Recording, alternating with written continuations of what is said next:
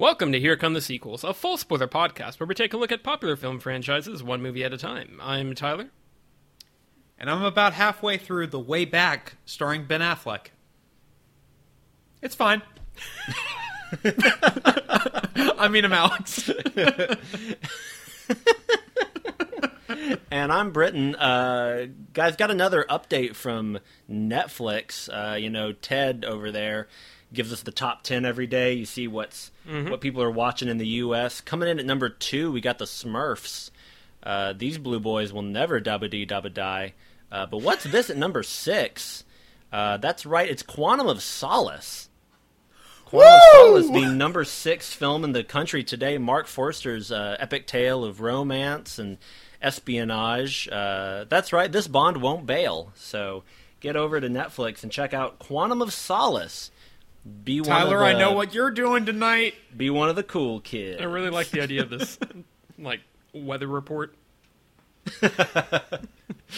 and it's Warrior Nun. Are they just slapping words together? Did, does uh. Netflix decide it's programming by those like word magnets you put on a refrigerator? Alex, I'm really glad you mentioned that the way back, or you reminded me, I should say, that the way back is on HBO Max because I've been looking forward to that. I want to watch it. I don't know why. I could not tell you why. It's it's it's perfectly fine. It's it's it's exactly what you'd expect. I believe ben, you. Ben Affleck's really good in it.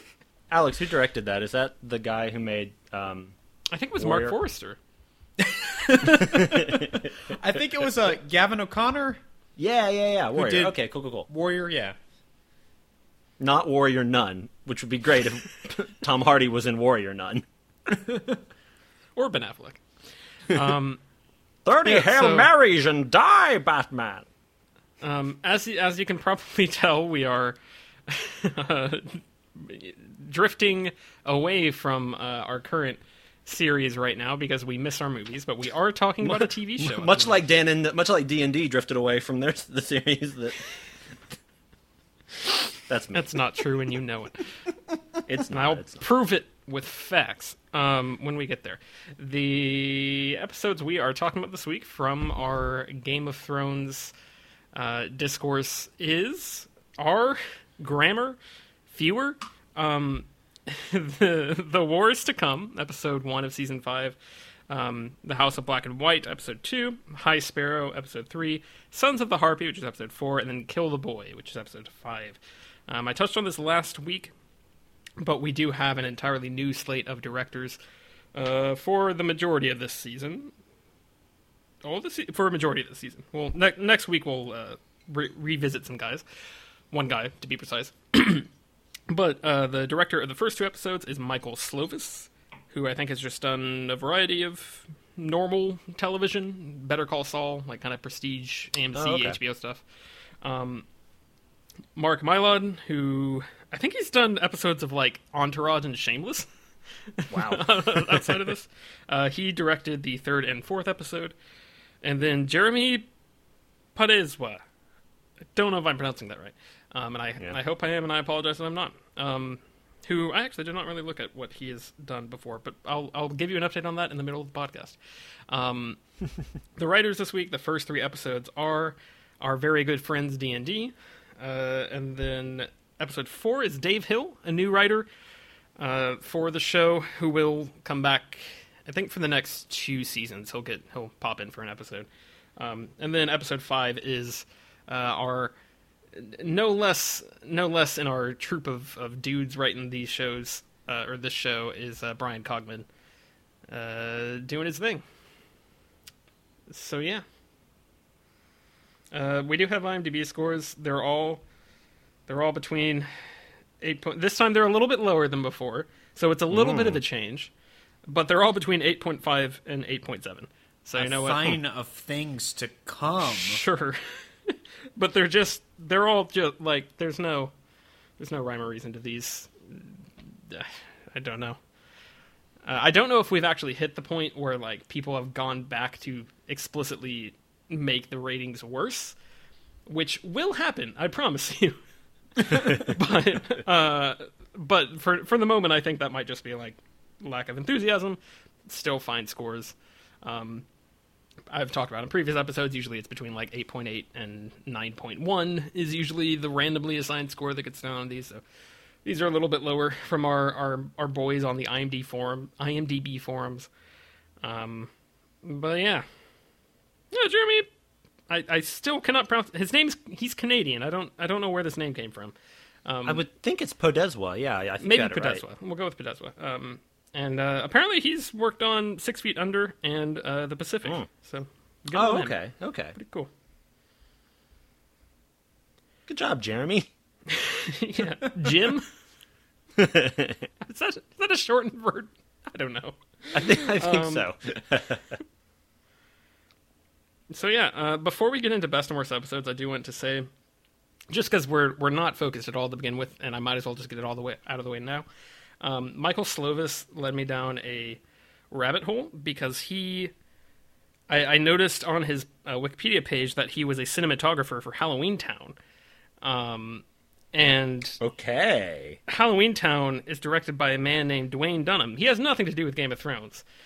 But I felt it important to bring it up because apparently this man was an assistant editor on Star Wars and Apocalypse Now, Whoa. an assistant editor on The Empire Strikes Back and Raiders of the Lost Ark, the the editor, I guess, for Return of the Jedi and Blue Velvet. And then this man goes on to direct uh, Homeward Bound: The Incredible Journey. And I thought, is he? Yes. Okay. So he he goes on to, to direct Homeward Bound: The Incredible Journey. Uh, he was also an editor and, for all of Twin Peaks and a director on some of the episodes of Twin Peaks. And Jeez. he was the director of Halloween Town, which is how I landed on this man's page. Um, it just, and he was also the editor for the entirety of Twin Peaks: The Return. Like, I, I like what? It, I like I like the image of this guy like packing up all his stuff, putting it on like a little bindle on his shoulder, and bidding farewell to George and David Lynch and and all his friends, and saying like, "It's time. I need to I need to forge my own path and tell my own stories." well, what's it gonna be about? A dog that gets a porcupine butt in his nose, and then a lady who fights a pumpkin. I think. Make that the same movie and sign me up. Halloween Town Bound, a David Lynch film.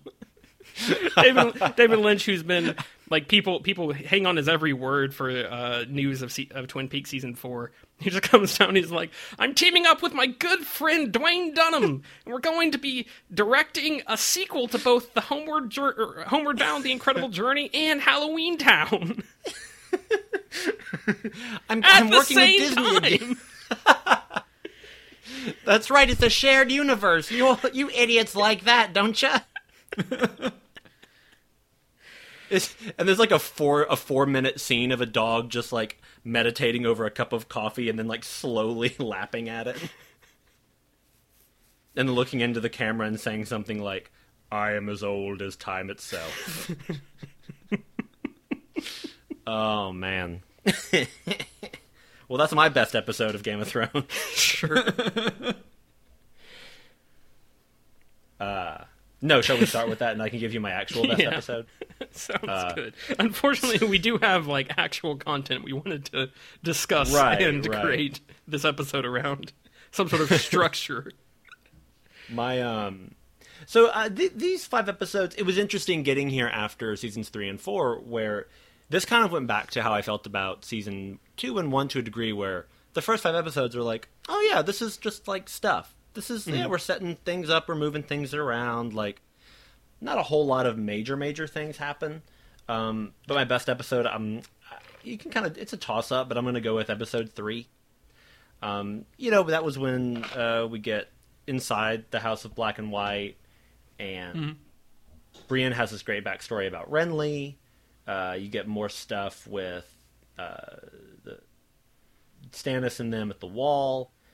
Uh, there's a great scene where an old woman says the North remembers to Sansa, which I really liked. As painful as it is to watch all the scenes of Sansa and Ramsay, I like the occasional like extras being like, "Sansa, we got you. Don't worry, we love you." Um, and then, of course, Jonathan Pryce is introduced in this episode. one of the great actors, and he's awesome, and I love him. Uh, yeah, I know. I just thought that was neat, and it ends with Jorah kidnapping Tyrion. Um, I don't know if that's if it individually is my best, or if it's so much like that was when in the like the first two episodes I watched, and I was like, oh yeah, sure, Game of Thrones, and this is the one that I was like, oh okay, cool, I'm I'm re-engaged. Yeah.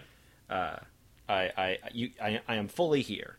Uh, so conversely, I would say my, my worst episode is the first one, just because you know our usual complaint: the least stuff happens. um, except for like killing Mance, but like, you know, Mance is only in three episodes. Yeah. Um, also, they kill a king every season so far. I did not realize that, but every season they kill a king. Um, and this does have when uh, Mance says, "I just want the freedom to make my own mistakes," which a lot of people ascribed to D and D, that sort of being their plea to the audience of like, we're we're we're doing this our way now because like we, We only have literally so much have of the books to. left. Yeah, we only have so much of these books left, so you need to give us. So the when you so when you burn us at the stake, remember to shoot us in the heart with an arrow. remember to give us mercy. That's yeah. that's all we ask, really. Uh, yeah, and a lot of my notes for this uh, episode are just like reminding myself of things that happened and saying things like, "Hey, it's Lancel and Kevin." You know, just kind of like, "Oh yeah, there's stuff going on." Um, It's just very like, oh my my good friends, uh, Cersei, Lancel, Qyburn, uh, Maester Pycelle, of course, and Kevin. and Ke- and Kevin. It's it's so weird what continuity Lannister they're able brothers. to keep. Because Kevin Lannister, like, it's the same actor from like season one, right? Oh yeah, same dude. It ain't I that mean- hard. I don't. Well, I, I do think it's also a matter of. I, I don't know anything about this actor. He might be very, very busy, but he's not like a major star who's going to also have other offers and be really. You know what I mean? Like he might just have more room in his schedule to be like, oh yeah, I can come back into Game of Thrones. Yeah. Whereas you know a, a a mega star like Ed Skrein is, which admittedly he has actually been in a lot of big movies. Sure. Um, Yes. In fairness, uh, and so you, I think that's probably a part of it with some of these guys. Um, Yeah, I'm sure, but, uh, I yeah. just it's an interesting observation. Yeah, no, I do know what you mean. Is when you have a character who's not even that major from that many seasons ago, and they can still just like, and here he is. Here's Kevin again. Like, Yep. yeah. Uh, so yeah, I mean, there's there's more to say about those episodes as we go deeper, but for now, that's my. I don't have any like major things to qualify them as my worst or best. So that's what I have to say. Um, for me, I'd probably say that my my best episode was uh, episode four, Sons of the Harpy. Um, that's mostly just because of the final scene with Grey Worm and and Yeah. Barristan's uh, Great. last stand. Um, it's like a really really well done sequence. Um, Yeah. I don't know. It, it it is kind of what we talked about before, where where you know things start, you know, the wheels start spinning, and, and we start pushing the plot forward. Um, within the last few episodes. Uh, yeah, but that that scene's just like that was that was awesome. It's a great, we'll get you know, it's a, it's a great scene. Yeah. Um, my worst. I honestly thought the first couple of episodes were kind of underwhelming, and I'll Yeah. get into that. I'd, I'd probably agree with Britton that just episode one, um, would probably be my worst. Um, just trying to review what happens in each episode real quick because as we have already explained i don't have a great memory for these things um episode 2 has has the really really well done scene where they um where daenerys executes um, or orders the execution of one of the, the former slaves, and then everyone starts hissing at her, and she goes, "Oh wait, maybe I've done something wrong," and then a riot ensues. Um, so yeah, I really like that moment. But the the the problems that I found early on was that a lot of the dialogue felt very clunky and overly heavy with exposition. Um, and it felt like a lot of it was exposition that the audience should already be familiar with.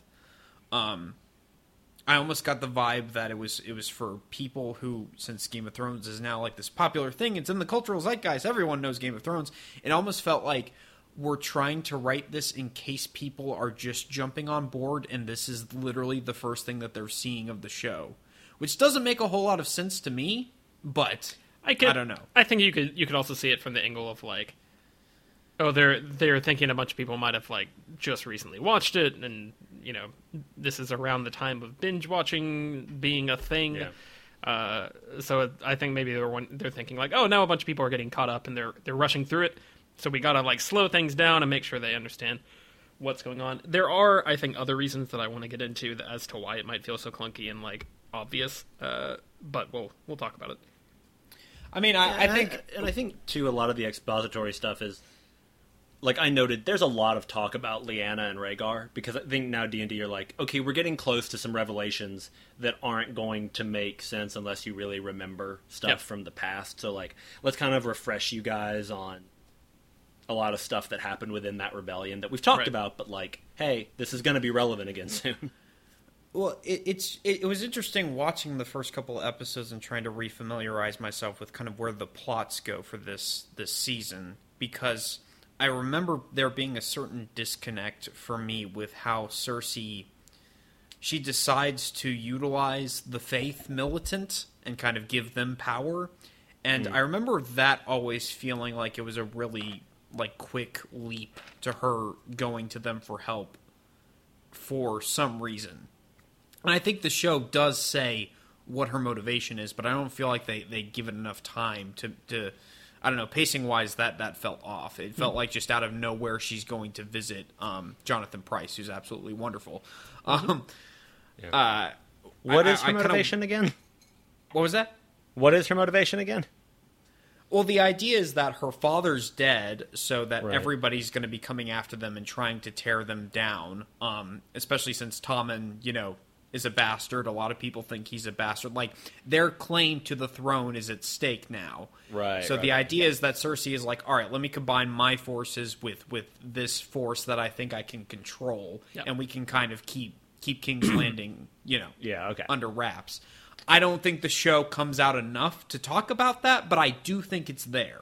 So it's just kind of weird how we're given like ample time to like I guess refamiliarize my, ourselves with with what's going on in the show instead of trying to be like, okay, here's the plot. Here is the plot for this season. Sure. You know, but uh, kind kind of clunky for the first couple episodes. I think it quickly kind of gets out of that, but. I'm uh, I'm gonna concur with y'all on uh, episode one being the worst. I think it's not bad. It's not like the soaring heights that the show can reach, uh, but it's it's it's a little foundation builder. It's fine. Um, for all the, I mean, obviously we'll have more points to talk about that spread throughout these episodes, uh, so don't want to dwell on that too much longer. Um, I'm actually to go with episode five as my best. Uh, Kill the boy. I think that it is an episode that really starts to pick things up, and um, more specifically, we get a lot of great intrigue stuff going on with Jon Snow. Um, there's a lot of stuff about Ramsay in this episode that's really fascinating to watch and horrifying to watch, as uh, Ramsay basically is beginning to show Sansa that he's a horrible person that is willing to engage in all sorts of psychological manipulation. Um, and so we get a ton of stuff with Theon in this episode that I really enjoy. I really like how much throughout the show it establishes that Ramsay like fully understands the importance of Theon and his relationships to other characters and the fact that he sort of has this thing that's fallen into his lap that he can use, whether it's to take back Moat Cailin or if it's to torture Sansa. Uh, he has this sort of bargaining chip and this this piece in uh, all the little weird uh, Machiavellian stuff he's trying to do. I guess it's not really Machiavellian; it's more it's more outright than that. Just sort of general uh, horribleness um, that he's trying to do against anybody and everybody around him. Uh, and uh, it's it's really fun to watch him. I mean, I do not know how to pronounce his name. What is, what is the actor's name? Who plays? Who plays Ramsay? Uh, Ewan. Oh, Iwan Rheon. Uh, Ewan. I think it's Ewan or Ewan or something. Yeah, Iwan Rheon. okay. okay, Iwan Rheon. Yes, cool. I, I knew that there was like a W and an R, and it was just Yeah. there's there's too many.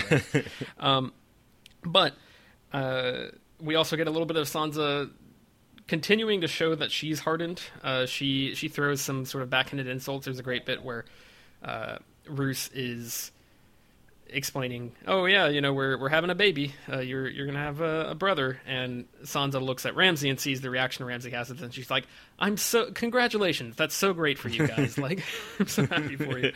Um, it's quite good." Um, the Daenerys starts this episode with like one of the more heinous things I think she's done up to this point. Um, and we'll probably talk a, a, good bit about Daenerys. I think we're really, really getting into stuff happening with her and uh, the ramifications of all her relationships and, and how that's all playing out. Um, the she starts off by summarily executing a man who has like literally no like she does not know if this man has done anything whatsoever. She's just like I think you might possibly could be involved, and I want to inspire fear in the other people that might possibly could be involved. So I'm going to burn you alive and have my yeah. dragons tear you in half. And it's like, oh, okay. I, I love I love that where she's like, you know, some of you, you know, you you might all be guilty, you might all be innocent. Who, who cares? Just like, oh, wait, oh. wait a minute, that's not a good person. Yeah. Daenerys, um, I thought you were the hero.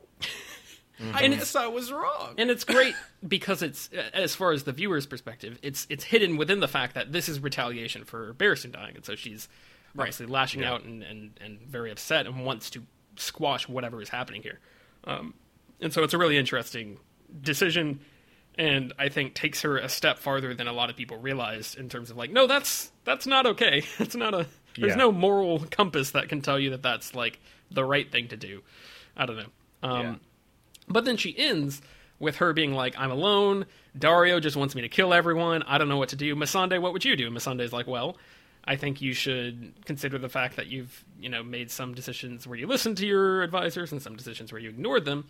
Uh, and in some of these, you've been able to find a good third choice. And then she ends the episode by being like, okay, I'm going to uh, restore the old traditions to try to put some control back into Meereen, um, but they're going to be done under my watch, and I'm going to uh, marry into the Meereenese politics. So it's like that. That's that's smart. That's that's how politics yeah. work in this show. Right. And so she's she's getting a little bit of that. Like she, you know, again, it's this show rarely has characters continually make good decisions or continually continually make bad decisions. They're all pretty nuanced in how they approach things, and uh, sometimes they they see through the or see the light and they figure out how to do something that's actually for their gain. Um, and then obviously the episode ends with uh, Jorah and Tyrion mm-hmm. uh, slowly developing some sort of relationship as they go into Old Valyria, and uh, then Jorah gets gets that grayscale. What's going to yeah. happen there? Yeah, that that that scene had some serious Walking Dead vibes because like when Tyrion and obviously like I've read the book, so I knew that Jorah had mm-hmm. grayscale, but like Tyrion says, "Did they touch you?" And Jorah's like, "No." And I went, "Oh, they touched him, didn't they? didn't they?" Jorah, Jorah, show us, show us your bite. Show us the bite, Jorah. The editing in that is a little silly because it's a little too drawn out. Sure. Yeah. With, with how long it's like. Come on, we all know. like we're here. Come on. I think that Jorah forgot, and he was like, "No, they didn't touch me."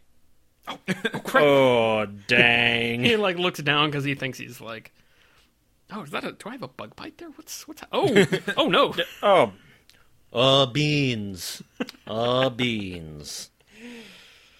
I shook hands with one of them, but I didn't know that this is what it meant. Well, he went for, in for a high five, and a Mormont never leaves a brother hanging. So. Um, I do want to pause before we really dive into it uh, for a moment and talk about because I've been I've been promising this for a while a, a, mini rant on the fact that like at this point in time uh, our our friends of the podcast D and D they're in they're in deep water in terms of trying to adapt this thing. Um, yeah because the first three books in the A Song of Ice and Fire series, like, I don't think any of this is not known, but I don't know how many people realize just how stark, lol, uh, uh, the situation is. Um, because uh, George wrote the George George R. R. Martin, for those who aren't aware, wrote not George Lucas, uh, wrote the first three uh, Song of Ice and Fire books like in the '90s, in like Yeah. five years of each other, and each of them had like eight characters to follow, and then or well, the first one had eight characters. Uh, we talk about POV perspectives. They are like the characters the chapters are written from, and so it's got eight of them. It's all our Starks, and it's uh, no Tyrion, um, Daenerys, and then I think I'm missing somebody, but I mean like Jon Snow, obviously. Like there's there's uh, some set Yeah, of it's characters because it's it's Ned and Tyrion, Catelyn Tyrion, and Daenerys, Ned, Catelyn, Sansa, Yeah. Arya, Jon. Yeah, and Bran. then the other one's like. um, so well, I mean, yeah, I don't know. Yeah, So it's, I know what you're talking about though. it's it's our core cast. It's the people we know. And then I think the next book adds Theon to replace Ned, and then adds Davos, I think, as well, so that we have uh, some eyes into Stannis Yeah. and what's going on with him. And then the third book, which was, as we talked about, seasons three and four, is- was adapted from this. And so then when we take out Ned and we we put back Theon and Davos, then we've got uh, nine. That's how math works. I might be missing somebody. Yeah, no. Um, but I had this at one point. I had figured this out. Basically, not that much many more characters, right? And then the third book does the same thing. I think Theon disappears for the third book while he's reeking, uh, and then uh, we add in a couple more characters to get some more perspectives. Um, and then when we get to books four and five, which were originally supposed to be one book, uh, and were originally supposed to take place after a five-year time jump, which I think I mentioned back in the first Yeah. episode of this this series. Um, yeah, George George wanted there to be a five-year time gap after the third book, so that we could like reset and establish things. And he realized as he was writing that like it just wasn't feasible because he was having to write like flashbacks that turned into just like the story that would have happened in those five years. Um, and so he eventually gave up on that. But it took him five years to figure that out. And after five years, he was like, "Oh, I've got this giant book. I need to split this book up in half." And so he splits off half the book and releases it in 2005. And then he takes another six years to release the second half of what was supposed to be a giant book that has like Daenerys and Bran and Tyrion, like all Jon, I think, is in that. Like all the important characters Yeah. are in that one. and it's like, Yeah.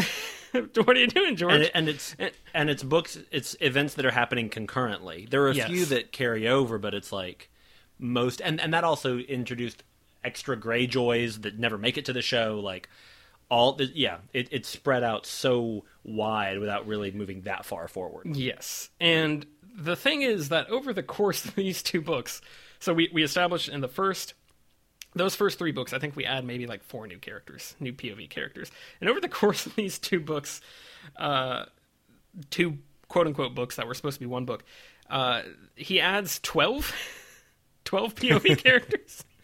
um, and uh, th- this will set off alarm bells for you uh, if you if you're a show watcher who who is does not have much knowledge of the books and follows the sort of conventional narratives of of like people talking about the show.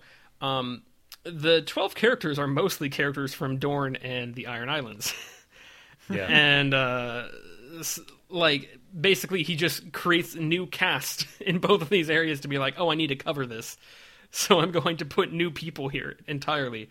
yeah. Um, and it's just like the the idea of tr- of looking at this, and and I should say, I mentioned that last one came out in 2011. That was like right after the show, the first season of the show aired. Mm-hmm. So like that's there. They're thinking, okay, he's on like a five year track. You know, we'll by around Yeah, this yeah, time we'll, we'll come out with one. Um, and they get to this point, and it's like you can't adapt some of the stuff that he's done in these books because they're so ponderous and wandering. Like Brienne is spends all this time just like going through the Riverlands and getting into the, the little politics of the local houses, um, and like Yeah. meeting a bunch of new characters.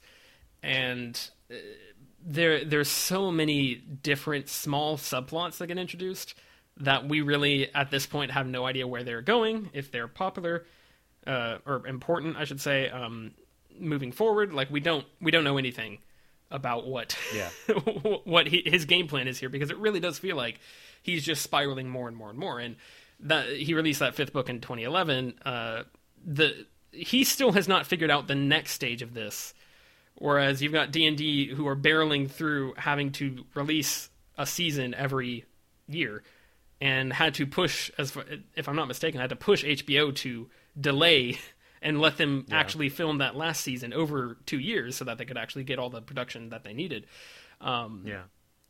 and they had to come up with and film the ending of this thing that had not been finished yet while Right. george still has not written in 2020 present year still has not completed the next chapter in this story and it's and i i think that like I, people also hate on george a lot like they'll they'll read that all of that mess and they'll look at that and they'll say oh well uh, it's not d&d's fault then it's george r. R. martin's fault it's like i don't think it's necessarily his either like he, he didn't ask for this to be a thing Yeah. he, i mean i don't think he ever really wanted the show to be adapted and d&d kind of came to him and were like hey we're really passionate about this. This seems really interesting. Uh, let- let's let's try and adapt it. And he talked with them and discovered that they he felt like they really didn't know what he was going for. And so like that's that's how they convinced him to let him start making the show. And so it's just like i don't know i don't really blame anybody but it's it's not a great situation to be in at this point. And i think that it explains a lot of the criticisms that come towards the show moving forward because there is stuff that they just have to cut out um, something Yeah. that we didn't mention uh, I meant we, I meant to circle back to it in the last episode is that uh, Catelyn Stark gets revived by the uh, spirit force of Beric Dondarrion in the books at the end of Mm-hmm. book three, which would have been the end of the last season. Um, and uh, then she pops up like once in the next two books. Yeah. Uh, Br- Bran runs into her, and and that's that. it's like we don't know where that's going at all. We don't know if that's important. Uh, it's like what do you Yeah. you've Yeah. you've revived this character? Like I don't. Well, I I'll I'll just say this. Um, I don't feel like, and- and just you know, once again, haven't read the books. I've only seen the show, and then of course I've, I've with you, Tyler, about a lot of the stuff that happens in the books. Um, it doesn't feel like stuff is missing for a lot of, of of the rest of the show. So I think that's actually a testament to to D and D in terms Yeah. of like at least streamlining it so it at least it doesn't feel like huge swaths of plot are missing. It feels like this is Yeah. I don't know. It, the continuity for that makes sense to me. Yeah. Um, there, we could spend a long time talking about the stuff that gets cut from just the books that we do have. Uh, Yeah. But like I mentioned, Brienne, they completely just like reroute her. They're like, nope, she's involved with Sansa. She's involved with Stannis. Stannis. Stannis, move her up there. Get send her up north. What? Yeah. I, I think that's a very logical Yeah. way to to anch- anchor the story. Like I don't know, I the the way you're talking about it, I'm like, yeah, that that doesn't sound like a very compelling storyline for her this season. And- send her, Yeah. excuse me, send her off and connect her with the couple of things that we know Brienne Yeah. is already emotionally invested Yeah. in. and it's it's not like the you know books are a different medium than a show, so it makes sense that things would work in one but not the other. Um, Right. But these are things that really only work in books because like Jaime is also doing something very similar where he's kind of floating around the Riverlands, and they're like, okay, well, we don't really feel like making the audience get used to and care about all these characters in Dorne. Let's send Jaime to Dorne.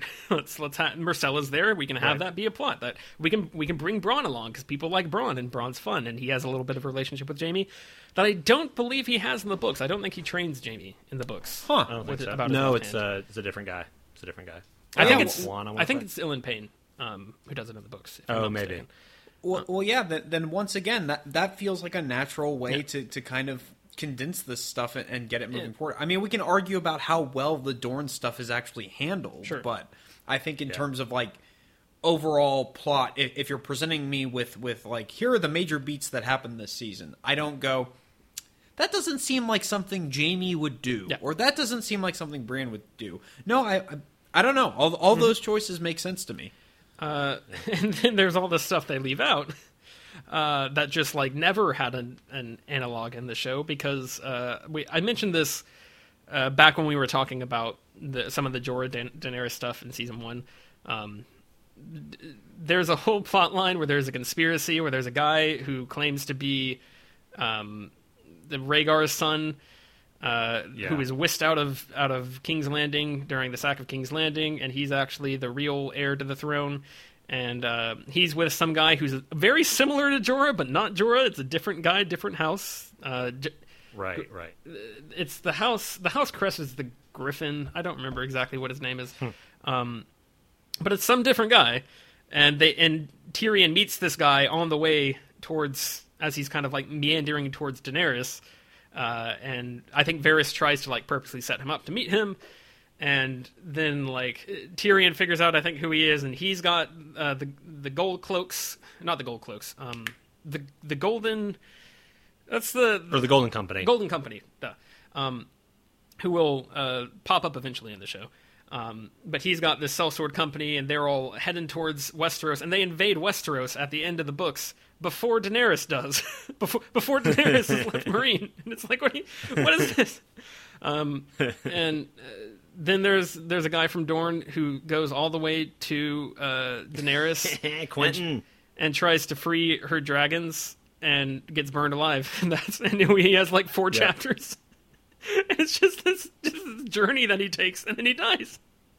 And it's that like was that that that to me was like a really fun like uh bonus like short on a Pixar movie where you're like, "Oh, Doug Doug is going on an adventure? I want to see that." Yeah. That's like how how that the, those chapters read. I was Yes. like, "This is not important, but I'm enjoying yes. this." Um, and there's a bunch of other stuff going on with the, the Greyjoys that's probably more relevant to bring up in the next uh, season as we start to talk more about them. Yeah. Um, but yeah, it's, Arianne Martell, etc. yeah there there's just so much stuff that like i get and this is the reason i bring all this up is because i was on uh, reddit and whatnot when these episodes were airing and i was watching these episodes as they came out and the complaints people had about the show at that time that i think really wormed themselves into the way people think about this show were things like oh, why why do we not have this guy who, who claims to be a Targaryen in here? Where where is he? You left him out. Why did you leave Sure. out Catelyn Stark getting resurrected? It was so cool. And it's like I I agree these are neat things. These are cool things that show up. There's a there's a knight in Dorne that everybody loves or thinks is super edgy and overrated depending on who you talk to. Oh, is that to. Dark Star? Yeah, uh, yeah, the- his the Dark Star. his name is called Boba Fett. he is basically Boba Fett. Um, No, he really is. He has like he literally has like silver platinum hair. Yeah. Like he he is hundred percent an anime character shoved into Dorne. and and there's all these things that people I remember people bringing up and being like really upset about, and it's like those are probably cool plot lines that I am excited to see if we, we do get another book. What's going to happen to those plot lines and where they're going to go and how how hopefully they will eventually combine to get back together. Um, but they're not. You can't make a show like that. Like you can't continually Yeah. explode out stuff until you've got every you know 20 scenes each covering one random side character and that's your episode right. I mean, it's it's the same people that, that are like, oh, Tom Bombadil's not in Sure. Fellowship of the Ring. Like, Sure. you guys screwed up big time. And it's like, but it has no bearing on the actual plot, Yeah. what we need to be It's- focused on whatsoever. it's it's Yeah. really it's a really interesting subplot in the books uh, it, it it it fleshes out the universe it fleshes out the atmosphere uh, it, you don't need it in a movie. You can you can tell that story visually in in the same way you don't need it in a show. You can you can do other things to get that point across. Um, Right. there are and, and i'm not saying that like these are the only complaints about season five because uh, i think people generally view season five as kind of a lower on the scale season.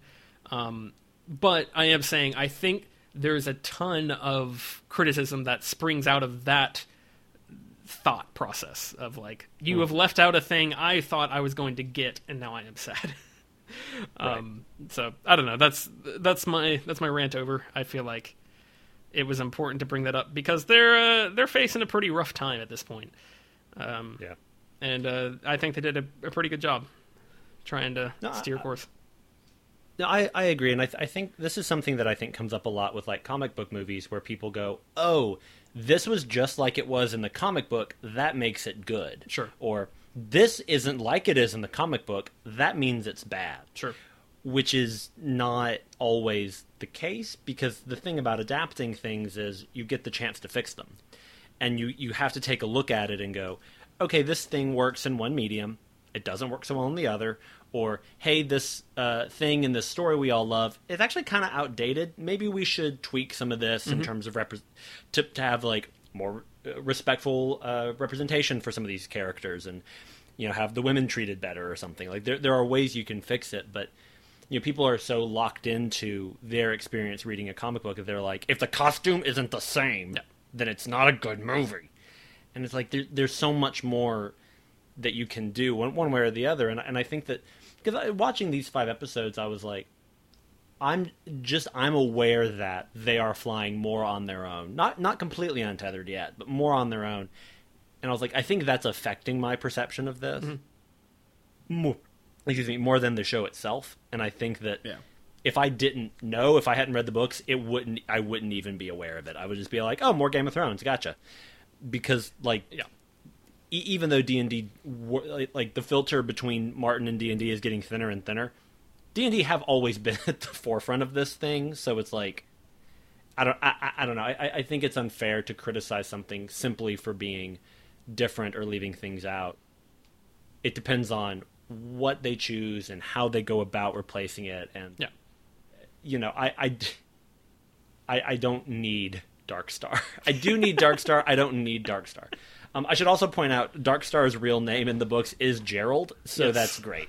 Correct. With an O, of course. Oh, ab- uh, absolutely, Gerold Dayne. Yes. Uh, George. which I came- Someone come Well- get this, well- George.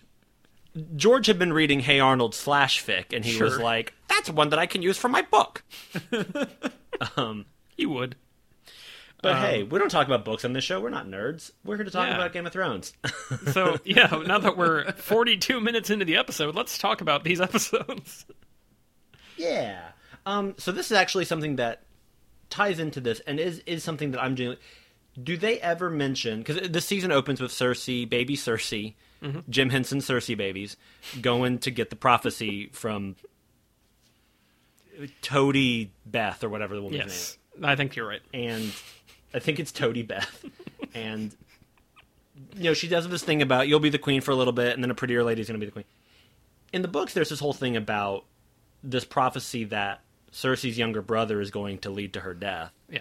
Or specifically, like people have interpreted it a million ways because apparently, like maybe it means younger sibling or I don't know. Right, because because a lot of people were like, "Oh, that's T-, like, she took that to mean Tyrion, which fuels a lot of her hatred for Tyrion." But then a lot of people went, "Wait, she was born before Jaime, which is Jaime going? Do they ever bring that prophecy into the show?" Uh, they they that is the the opening scene of this series where that's really just there to fuel more of like how why Cersei is so paranoid about Margaery, like even more so than the reason she already has to be paranoid about her. Um, right. it's really not like they they don't address that. I think they kind of looked at that and they were like, we don't want to we don't want to lock ourselves into that. We don't know what people are gonna want Right. that to do. I don't know. So, Yeah. Well, and and I, the the fact that their mother died in childbirth is enough reason for her to have this inherent disdain for Tyrion. Yes. Um, like that's and also just their relationship in general. They're such different people. Like that already. Uh, it kind of worked for me. Um, I, I will say I think this season or this this batch of episodes. Lar- The, the show is doing better at showing the difficulties of leadership that the men face. Like Jon has some genuine like leadership quandaries about the wildlings and not just like who do I listen to, but okay, if we want to survive the White Walkers, we need the wildlings, and I do want to protect them because they're not all monsters. But then my people are going to think that I'm like supplicating to the to the wildlings, but I'm not. I'm trying to protect us. Yeah. But is this going to protect us? Because they're going to hurt us. I don't know, and that's a really legitimate leadership quandary. And with Daenerys, they they do a better job in these five episodes where there is a lot of Daenerys going, but I know that opening the fighting pits would like make me more beloved in, in the eyes of my people, but I don't want to do that because it's a violent thing, and I hate violence clearly, but it's. But I understand her not wanting to do that, and, and We will burn them all. I actually liked in the first episode because there's this whole thing where Daario's giving her advice, and it's bad advice. like it's really. But then I like the Barristan later tells her he he gives her the truth about her father, and he's like, "Look, he was he was evil and Yeah. genuinely crazy. Like you don't want to be like him, and that's like the first time someone has really gotten through to her. Mm. And she has this moment of like, oh, he what? Oh, maybe I shouldn't do all these things, uh, which I thought was kind of cool. Um, and then they talk about Rhaegar a lot because guess what? That's going to be relevant before too long. a little bit. Um, yeah. Uh, I think that it's also interesting that they have they really have both her and Jon uh, go through the same sort of quandary. Jon Jon's is more straightforward um, when it comes to executing someone that has disobeyed you, because Daenerys has to face the the this uh, former slave who has killed a master that she put in jail and was going to put through a trial. Uh, and it's very, very similar to Robb having to deal with uh, the Karstarks killing the Lannister uh, boys that they had in prison uh, as like a revenge thing. And so she's like, I, you know, I, I have to dispense justice, therefore I have to kill this man. Um, and then Alex, as you mentioned, starts a riot. Things, it does not go well, and she's like, ah, I don't. Why is everything hard? Um, Well, I, I love before that when uh, who who's like the the the mouthpiece for um, the the kind of upper class. Hizdahr, his dar? No, it Loraq. Loraq? his right? Hizdahr is Yeah, over. his, yeah, his his, his dar's Loraq. Okay, yeah. George. um, I I love the line where he's just like he she should have just murdered him in the temple and called Mm-hmm. it a day. Like the fact that she's making it such a public execution. It's like Yes. that's what Joffrey did to Ned. like yeah. Um, and it, it, it's supposed to be this sort of show of force of her being like, I have to pro- like show that just because you know it was a slave against a master, I can't let that can you know Right. become a thing that is okay. Um, and it's yeah, it's it's she's put herself in a worse mind because really it, it probably would have been better to just quietly handle it and uh, Yeah. Right. you know move on. So I, I noted about Jon executing Janos. I said this should be fine. Stark's executing people usually leads to good things. we're we're, we're going to be a okay with this one, Johnny. Um, yeah, I liked that overall scene though. I I like that he and Alliser have this like I don't like you, but dang it, I respect you relationship. yeah. Where he's like, Alliser, you did a good job, and you know what? You're you're you're head ranger. Like yeah. when the chips are down, you're trustworthy, so you're good. Janos, you got to go like babysit this this shack over here. Janos, you did not do a good job. I uh, love during the the voting scene when before Jon gets elected, Sam is just like dragging Janos, and he's just like, "Yeah, he was in the larder with a woman and a baby," and everyone's laughing, and they have this great shot of Maester Aemon with this look on his face, like, "Hey, get him." Yes. Maester Aemon also. Well, we'll we'll finish the Janos Slynt stuff first. Um, Yeah.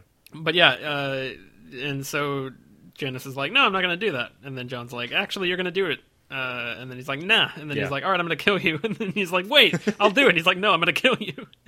And it's like there is a point there where you know Slynt has a lot of uh, friends in the Night's Watch. Like he's clearly good at being kind of a buddy buddy networking dude. Yeah. Um, and so there is a point where it's probably like, okay, the guy's begging for mercy. Maybe you should. Look, he signed up for lay it off. LinkedIn Premium. He's got he's got his resume fully filled out. He won't let you forget that he was in charge of the King's Guard. Like Mm-hmm.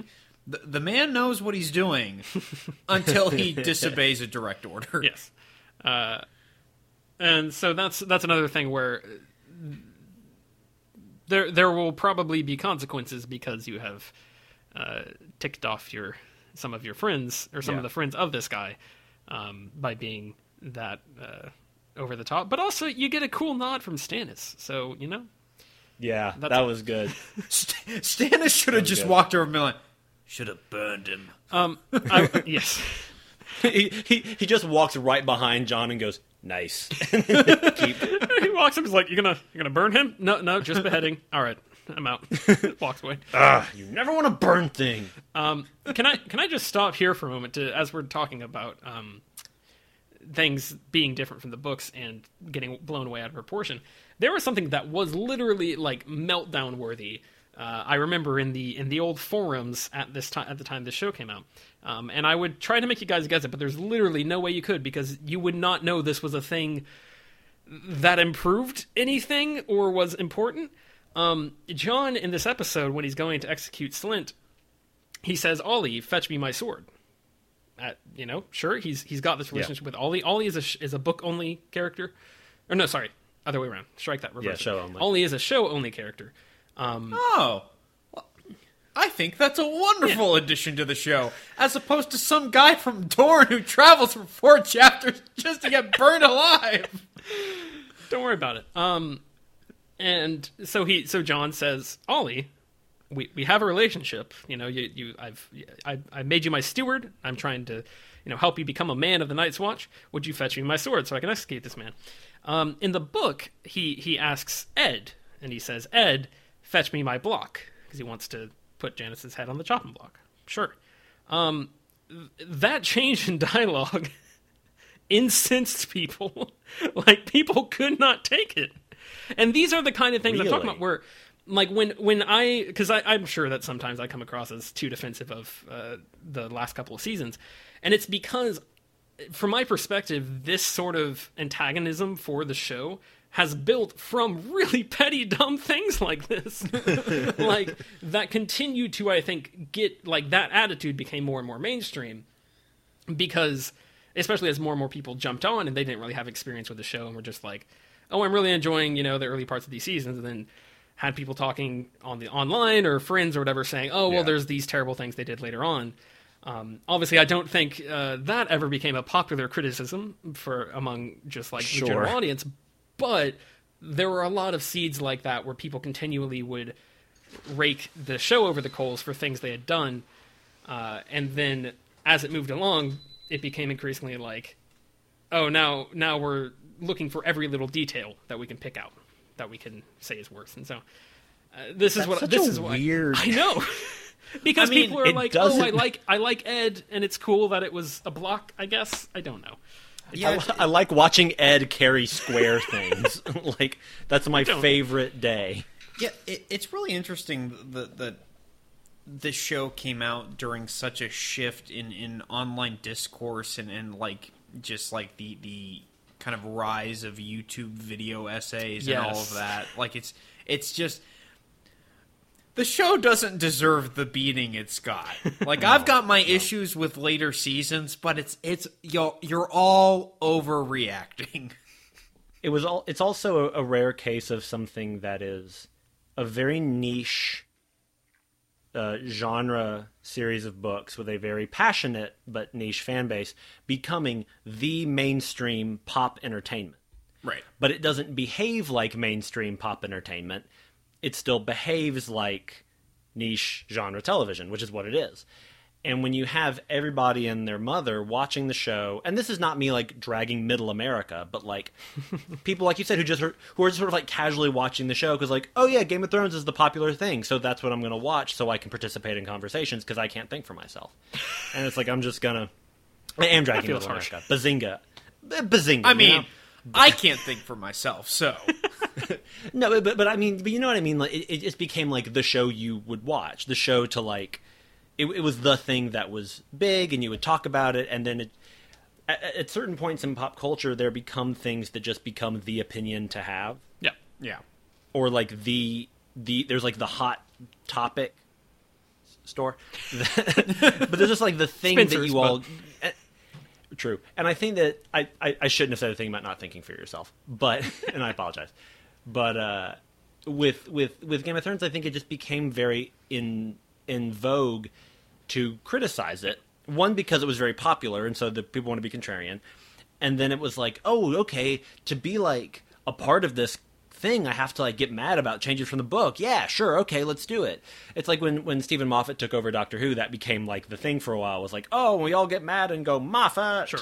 Even though really, it's like, I mean, it's just it's TV. Yeah, and that's fine. I think that's the key is that I, I wouldn't say so much like oh people don't want to think for themselves. Uh, not to, I mean you No, no, no, you no. you said that in a much more like normal way than uh, people on the internet would accuse others of doing. Like you know it's it's it's a popular thought, but my point is, uh, you don't have to like have a deep opinion about a show or, or a movie. You can just be like, "Oh, this is the thing I put on. I no. watched. I watched the cool lady with the dragons, and she she burns stuff up. Yeah, for neat." sure.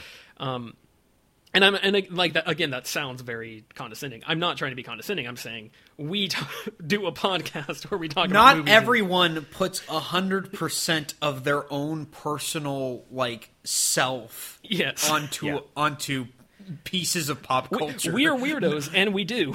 not every, but not everyone does that. Some Yes. people actually live lives. yeah. Yeah, and, and, and I, I guess my criticism is is not that people criticized the show without more knowledge of the source material, but rather I, I think some people just sort of got on the on on a n- negative Sure. bandwagon, a, a bandwagon of criticizing the thing without ever having really like is this wait am i am i really bothered by this like or is it just kind of like because I have a life and I have so many other things going on, like, oh yeah, Game of Thrones, oh that ending was terrible. It was so bad, right? Anyway, there, you know, I gotta go. It's it's uh, Sundays or lake days, you know. I gotta go out to the take the boat out. I mean, I wish. but it, uh, it just became a whole a whole different uh, situation.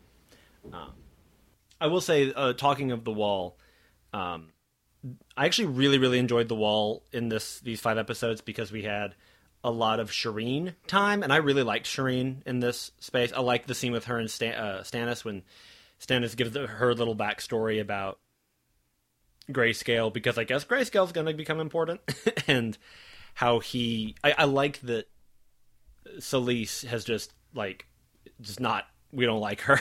but Stannis is like, no, but I do love my daughter and like I'm I am gonna protect her and you know I, I am gonna stand up for her.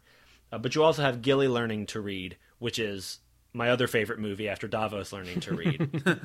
The sequel. but there's it's maybe it might be my favorite joke in these five episodes.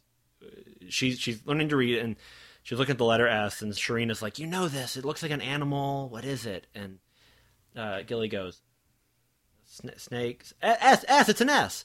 And she's so happy. And then Sam from like over in the corner goes, did you know that the Lord Othell Yarwick, I know that's a character, and he's not the Lord Commander, Lord Commander, whatever, killed like nine centaurs a hundred years ago, and did you know about this this whole you know esoteric history? And Gilly just looks so crestfallen, and she goes, "I know S." and it's like the sweetest, funniest. I know it was so good. Um, but then when like they're at the end in the fifth episode when the the Dragonstone guys are, are all leaving, and Davos has that sweet thing with Shireen about like, "I am scared. You got to protect me in the in the big fight." She turned. The Shireen turns and looks at Sam and Gilly, and Gilly gives his little like two finger wave, and I was like, "You're all friends. I like that you're friends, and I like this." Um, I'm trying to look over other like. Uh, I wrote that Roose is Tywin Jr a little bit. uh, which I I think that kind of we- Brienne gives a, her whole backstory involving Renly, which I really liked. Mhm. Um, that that went a long way in like retroactively making like Renly, making me like him. I was like, oh, Renly was also like a good dude. Yeah, like, yeah.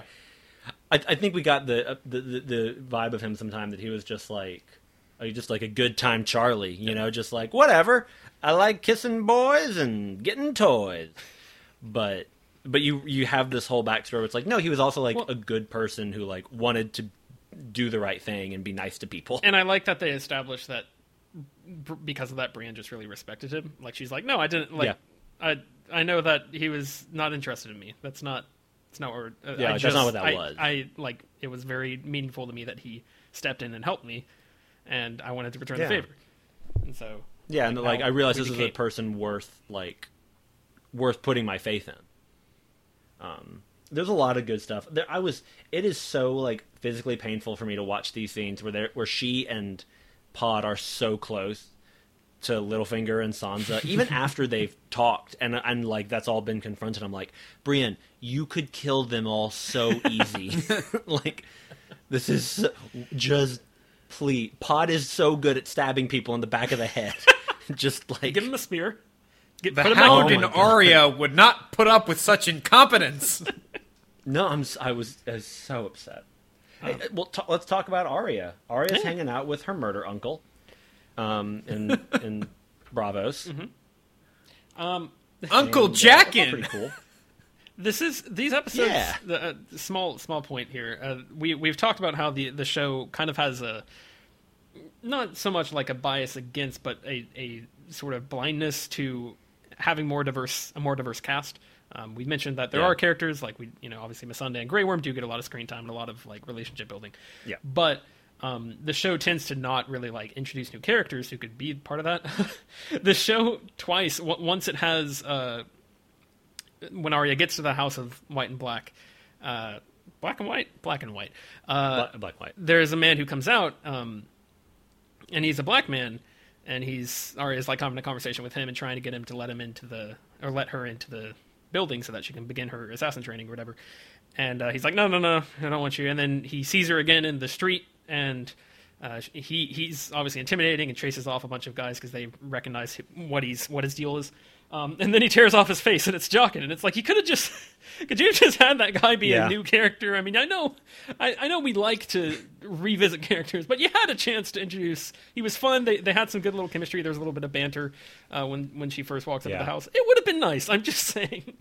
it, I thought that was Also, funny. maybe don't have the white character wear the face of a black person. yeah, it's I know it's called the House of Black and White, but I don't think that's what he meant. it's not. It's not like Yeah. wrong, but it also doesn't feel right. Yeah, it's a little. I just thought I thought that was um, funny. Um, I I, w- I no, do no, wish I- I, I- do think it would have been nice if they if they'd kept that actor. I, I wish that they had taken up that opportunity, but what do you just do? to like build out that that little scene. I will say though, the fa- I wrote that the faceless men are hipsters. Um, Sure. because there's a lot of of her being like, "Hey, so Jaqen, like, what do I need to do?" And he's like, "A girl does not know." She's like, "No, you won't tell me. A girl has not been told." and it's just this like nonsense hipster thing of like, "Oh, I like this band. Uh, who is this? You don't know them? "Uh, No, who are they? So you've never heard of them? No, I don't. Well, I don't think you're ready to have known about them. I don't. Just tell me the name of the thing with your wispy hair and your stupid sweater. Yeah, that's. Oh, go ahead, Tyler. I was gonna say I definitely think the the waif the the girl that uh, Arya begins an antagonistic relationship with. Uh, I definitely think she could have just like stepped out of the the Caster Scott program or something. Like she's got a very Oh like, yeah, she she had major uh, record store vibes. yes. big big time. Yeah, I feel lot of lot of drip coffee in that lady's uh, life. Drip coffee, whatever they drink. Sure. I, I feel like that subplot has been a little needlessly extended. Like, needle Needleless. Oh, ooh, um, because it, it is kind of that thing where it's like, well, how much of it is Arya is supposed to learn some of this stuff for herself? It's the the kind of wax on, wax off methodology Yeah. to for her to learn things and how much of it is oh you guys don't want to push this story forward too fast so you're just gonna kind of you know jerk us around and not really give us a straight answer because like when she gets turned away at first it's like okay that's a neat subversion okay i wasn't expecting that um, so she just kind of goes wandering the city and then she comes across these thugs is the idea that the only reason they accept her into the you know starting her training because she's willing to stand up to those guys and like threatens to kill them like i don't Yeah. it, it, was that all a test i guess is the question or was it just sloppy writing I had that thought too. I think I think it. You could argue either way, and there's not like strong evidence that. Like it's it's hard to argue against it being just like I don't know we're we're we're padding this out a little bit, Right. Um, so I don't know. Well, it's just also just annoying because like she, she, they just repeat beats. Like the, she, she's like, oh, oh, I, I, I can't believe I wasted all my time coming here. She's got the coin, and then she just flips it into the water, and then the, you know, he ends up giving it back to her. And he's like, you, you lost this, and then an episode later, she's being forced to like get rid of her her previous mm-hmm. Arya uniform and stuff, and then she just throws the coin in the water again. I'm like, yeah. we're repeating the same beat. just comes back like no no no not this part. We've told you this. Keep the coin. I, I do like how the, the one thing that is like she will not get rid of is Needle. Yep. Like that's the one Yeah. part of her life Yeah, that I like keeps her connected to Arya Stark that she will not get rid of. Um, maybe maybe that sounds I- I like just that in terms of, of, of writing the script, maybe that seems like an easy choice. I like it. Well, and just and No, I, I I felt the same way. talking about visual uh, language, y- you know, you don't have to have her say, "Oh, well, I don't like have someone bounce sounding board be like, "Oh, well, I don't know if I want to keep needle." and. Like that is a a or I guess the better point is that is a metaphor for the fact that she's still clinging to Arya Stark, and she doesn't have to have a conversation with like a someone that she's close to. She who she's like, oh well, you know, I don't know if I can let go. I don't even like. Sh- we don't even know how conflicted she is right now, but we know that like she has not let go of this life the way they want her to, and that's that's a really good Yeah. uh, t- s- symbol for that. Right. Absolutely. Well, I guess the other major thing in this this is Dorne. Um, Yeah, I think I- I, I- think I Dorne like- and I like King's Landing are kind of the big things that we haven't really covered yet. yeah, I, I liked the the stuff in Dorne. I liked in when Jaime and Bronn see the soldiers. I like how Bronn just stands up and he's like, "Yep, we're here. Hey, how are you?" and I really liked the duel that Jaime has with the one soldier. Um, where he realizes that he like he catches the sword in his gold hand and there's that clank and he's like, "Oh!" Yeah. and then he just stabs him. That was awesome. Um, also, the Sand Snakes. We we get to meet the Sand Snakes, one of whom is played by Academy Award nominee Keisha Castle Hughes, who was nominated when she was like 11 for a movie called Whale Rider. Well, the other one was um one of them's from uh she's at least from uh Iron Fist and the Marvel Netflix shows. Gotcha. And I think she also has Oh. a small part in Force Awakens. Let me look her which up real which quick. Sand Sn- which, okay. Uh, Keisha, Castle Hughes is the one who throws the spear in the, the guy's head Yep. at the end of that scene. Yeah, it's uh, uh Jessica Henwick. Oh, okay, interesting. And she is like the best character from Iron Fist. I know that's a low bar. Um, but uh yeah. I find that funny that both her and uh Finn Jones are in this show. Right, right. Um, yeah. I also liked uh, we get to see Doran Martell, played by Alexander Siddig from Star Trek. Uh, I'm I'm assuming we will see more of these characters in the next few episodes, and this is just kind of their their little preview. Yeah, I, I, I did want to ask the question uh, to, to both of you about how Dorne is kind of handled in the books. And maybe I'm speaking a little too far ahead because I know all that's done with Dorne on the show. It feels very small. And it feels like there's not a. It feels like there's a single city and a beach. That is, uh, as far as what we've seen, that is most of it. It's supposed to be like the entire, like this bar of country on the south, the very southern part of Westeros. So like the the foot Okay. of Westeros is supposed to be Dorne, um, Right. And it is supposed to be like a desert country. Uh, I we've probably seen some more cities in uh, Dorne. Um, Yeah, we probably. we will see Old Town later on. Old Town is not in Dorne, but it's like on the opposite side of the country from Sunspear in kind of the same general area. Um, but yeah, it's I don't think we see much more of it. Uh, and this again goes back to the fact that like they don't know what George wants to do with Dorne. it's like Right. uh, well, yeah, because so much so much of the Dorne stuff in the books has been introduction or wheel spinning, so it's Okay. hard to say like, well, we need to introduce this location or this character because we know this big thing happens with them in the books. There's a lot of like, I mean, I, uh, yeah, Yeah, it, it's just kind of frustrating because because when Ellaria is talking to Oberyn's brother and is like, "You're a coward. You're not willing to do anything. We have an army. We can fight them." And it's like, I don't, I don't actually have a sense of how large your army is, Yeah. or just how what Yeah. the population is of, of of Dorne. Like, I don't, I don't know. Like, we we really only had like three locations, one of which is a desert, the other which is like beach, Yep. and the other is like the the small little palace area where Oberyn's brother is. And I don't think we really expanded much more than that. Which I mean, yeah, and I like the the characters they've in, they've introduced, and I want to see them more. Yeah. but it it still doesn't feel very like lived in Yeah. the way the rest of it. yeah.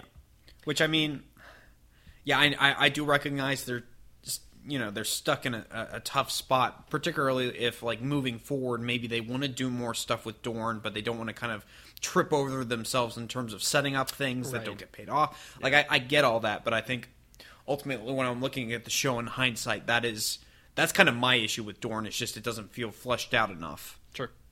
Sure. And that's the thing that like no, I, I, I get that. the, the Dorne is, and more for stuff that I think happens in the near future, like in the next set of episodes. Um, Dorne is like one of the the most maligned storylines I think overall th- that people have about the show. Like they, everyone says, oh, they they they completely botched it, and there's really not much screen time for it. It's like if that's the thing Yeah. that ruined the show, I don't. Did you watch the rest of the show? Like there can be Yeah, other problems, and the- but it's it's so like it really does not show up that much. I think beyond this this season, um, if Right. I'm not and, mistaken. and it's and it's not like like I said, it's not like there was that much in the books aside from introductions Yeah. and wheel spinning. Yeah. So it's like, eh, I mean, there is stuff in the books. Don't get me wrong, but it's not. Yeah, I don't know. I think it's uh, yeah. Um, I before I forget, Stannis has a great joke when one of the brothers is like. And then the wildlings will be behind the wall, and that'll be less uh, enemies for us. And Stannis goes, and Davos is like, "What?" Stannis goes, "Nothing."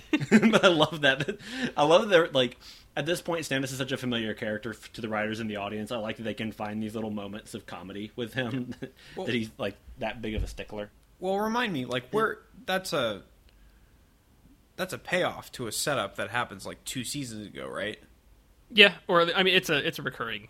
Right. It's a joke that happened at some point. I forget who, who he said it to, um, but it it did come up earlier. Yeah, he's he's that's very fun. Yeah. Um, I felt weird about there being a Tommen post-coital scene. Sure. Um, and I know it was very it was very chaste. It was not a graphic scene at all. But I was just like, it is weird knowing that this is the, the thing that happened. yeah. But I actually really they did they do a really good job of juxtaposing him and Joffrey because I really felt for Tommen mm-hmm. during all of this because he's just like a genuinely sweet innocent boy who's being played by everybody. Yeah. And like Margaery is manipulating him. Admittedly, Margaery I don't think wants to hurt Tommen at all. She's just like She I can use you to get power and comfort for my family. Yeah. But she's not like trying to hurt. she does start to like push like because now that she's sort of gotten a victory over Cersei and she's she's married and everything. The She way she trolls Cersei, yeah. it's just like you you're asking for trouble. it's not going to go well. Um, and then uh, also, like, she starts guilting Tommen into being like, "Why can't you set Loras free? Like, you know, you're the king. You should be able to do this." I I love that whole set of scenes where she's just like, "Go free him," and he's like, "I will go free him," and then he goes to Cersei uh, and he's like.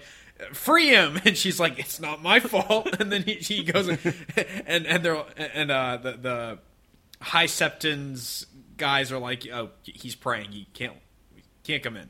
And he's like, "What do I do? I don't want violence." yeah, It's like the, it's like uh, in Nightmare Before Christmas. I'm only an elected official. I can't make decisions by myself. uh, yeah, he's just he's just like a nice boy, Yes. and everyone's just like tossing him around.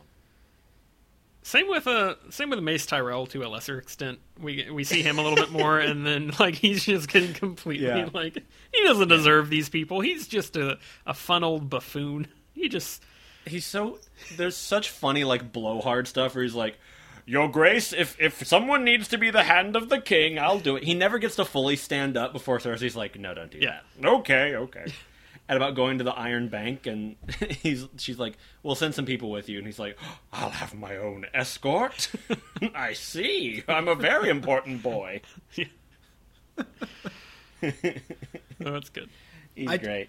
I do like how we immediately get back into the politics of, of King's Landing, and that's that's the stuff I really Yeah. latch on to on in this show. I really like how, you know, like I said, I the fact that they don't play it up enough, but I really like that Cersei's like, "Oh God, my father's dead. He was really the only thing that was protecting us from the outside world. I need to do something about this." And then her going to to um, Jonathan Pryce, I every scene with him is great. They just the way they're able to pull in all these actors that are just scene stealers, but like Yeah. they're acting against other scene stealers, like it's just amazing. Yeah, Yeah. Um, but I, I love everything with with just like empowering these religious zealots and thinking her her thinking that she has control over them and, and like I, I don't know I, I I loved it, all of it um and just like getting down on back down on the ground of King's Landing and just seeing people react to to what's going on. I like that Yeah. uh, you you get the crowd that has been kind of whipped up by the um, faith militant screaming at, Yep. at Tommen like, "Oh, you're you're an abomination. You're not the true king." And like Yeah. they've kind of turned against him. Obviously, Yep. Margaery hasn't had much time to do some like uh, public, uh, you know, opinion shifting and Yeah. getting out there to try Some and PR. yeah, PR. That's the word I'm looking for. Um, and uh, yeah, it's it's neat, and it's it's also I think the show has a really fascinating uh, sense of entropy in the sense that as characters die, you can't just replace them. Like you can't just have someone pop in who's like Yeah. the same person, and they the show for the most part does not try to convince you that like there's a new person who is now like they're filling that role because like Tywin's gone. Like you can't. The next Tywin is has to grow through 40 years of war in order to Right. develop to the point that you could put him in that same position. Like there, you can't just pop somebody in there who does the same thing. And you've got the High Sparrow, who's interesting, and he he has some similar qualities maybe, but he he is different, and he they they never really try to just catch that lightning in a bottle again. They always try to introduce a new person element factor.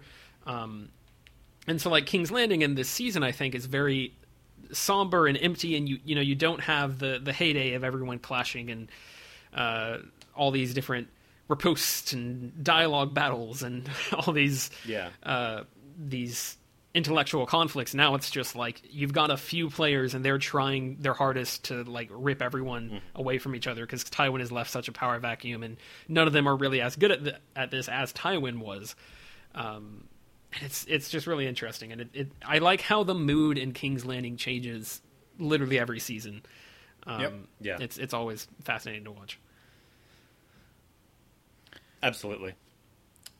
The High Septon, uh, that that scene where he's uh, pulled out of Littlefinger's brothel, that was uh, Yeah, that was, uh, more like. Sexton. Yeah.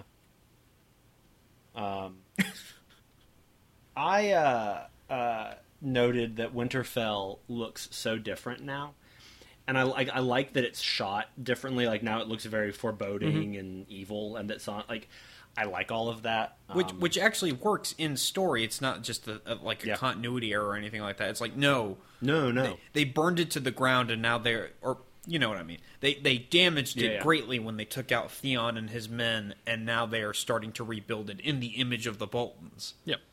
yeah, and that it's it's it is a dangerous place now. It's not Right. Um, and and I did note that they keep talking about Maester Walken. um, they keep being uh, Roose and uh, uh, Ramsay are like, well, I talked to Maester Walken, and I was like, wait, wait, wait, wait, wait. like Christopher. I went to the Citadel, milk of the poppy. You see, the thing is, she's pregnant. the mountain, but a zombie.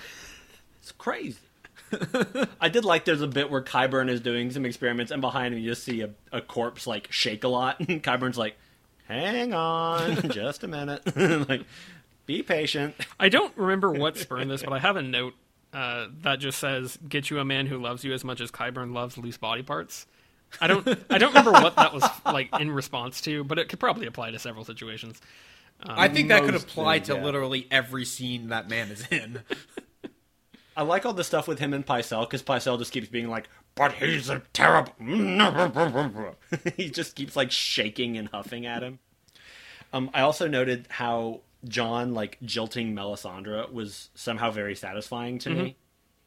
Watching him just be like, "No, I don't want that. Yeah. I'm in love with somebody else." And Well, then it's she's just like, nice- "You know nothing, Jon Snow." Oh, it's She nice the thing. because, like, we've shown that she is like a manipulating force that is not to be messed with. Yeah. Like every time some she tempts somebody, or like she always gets her way.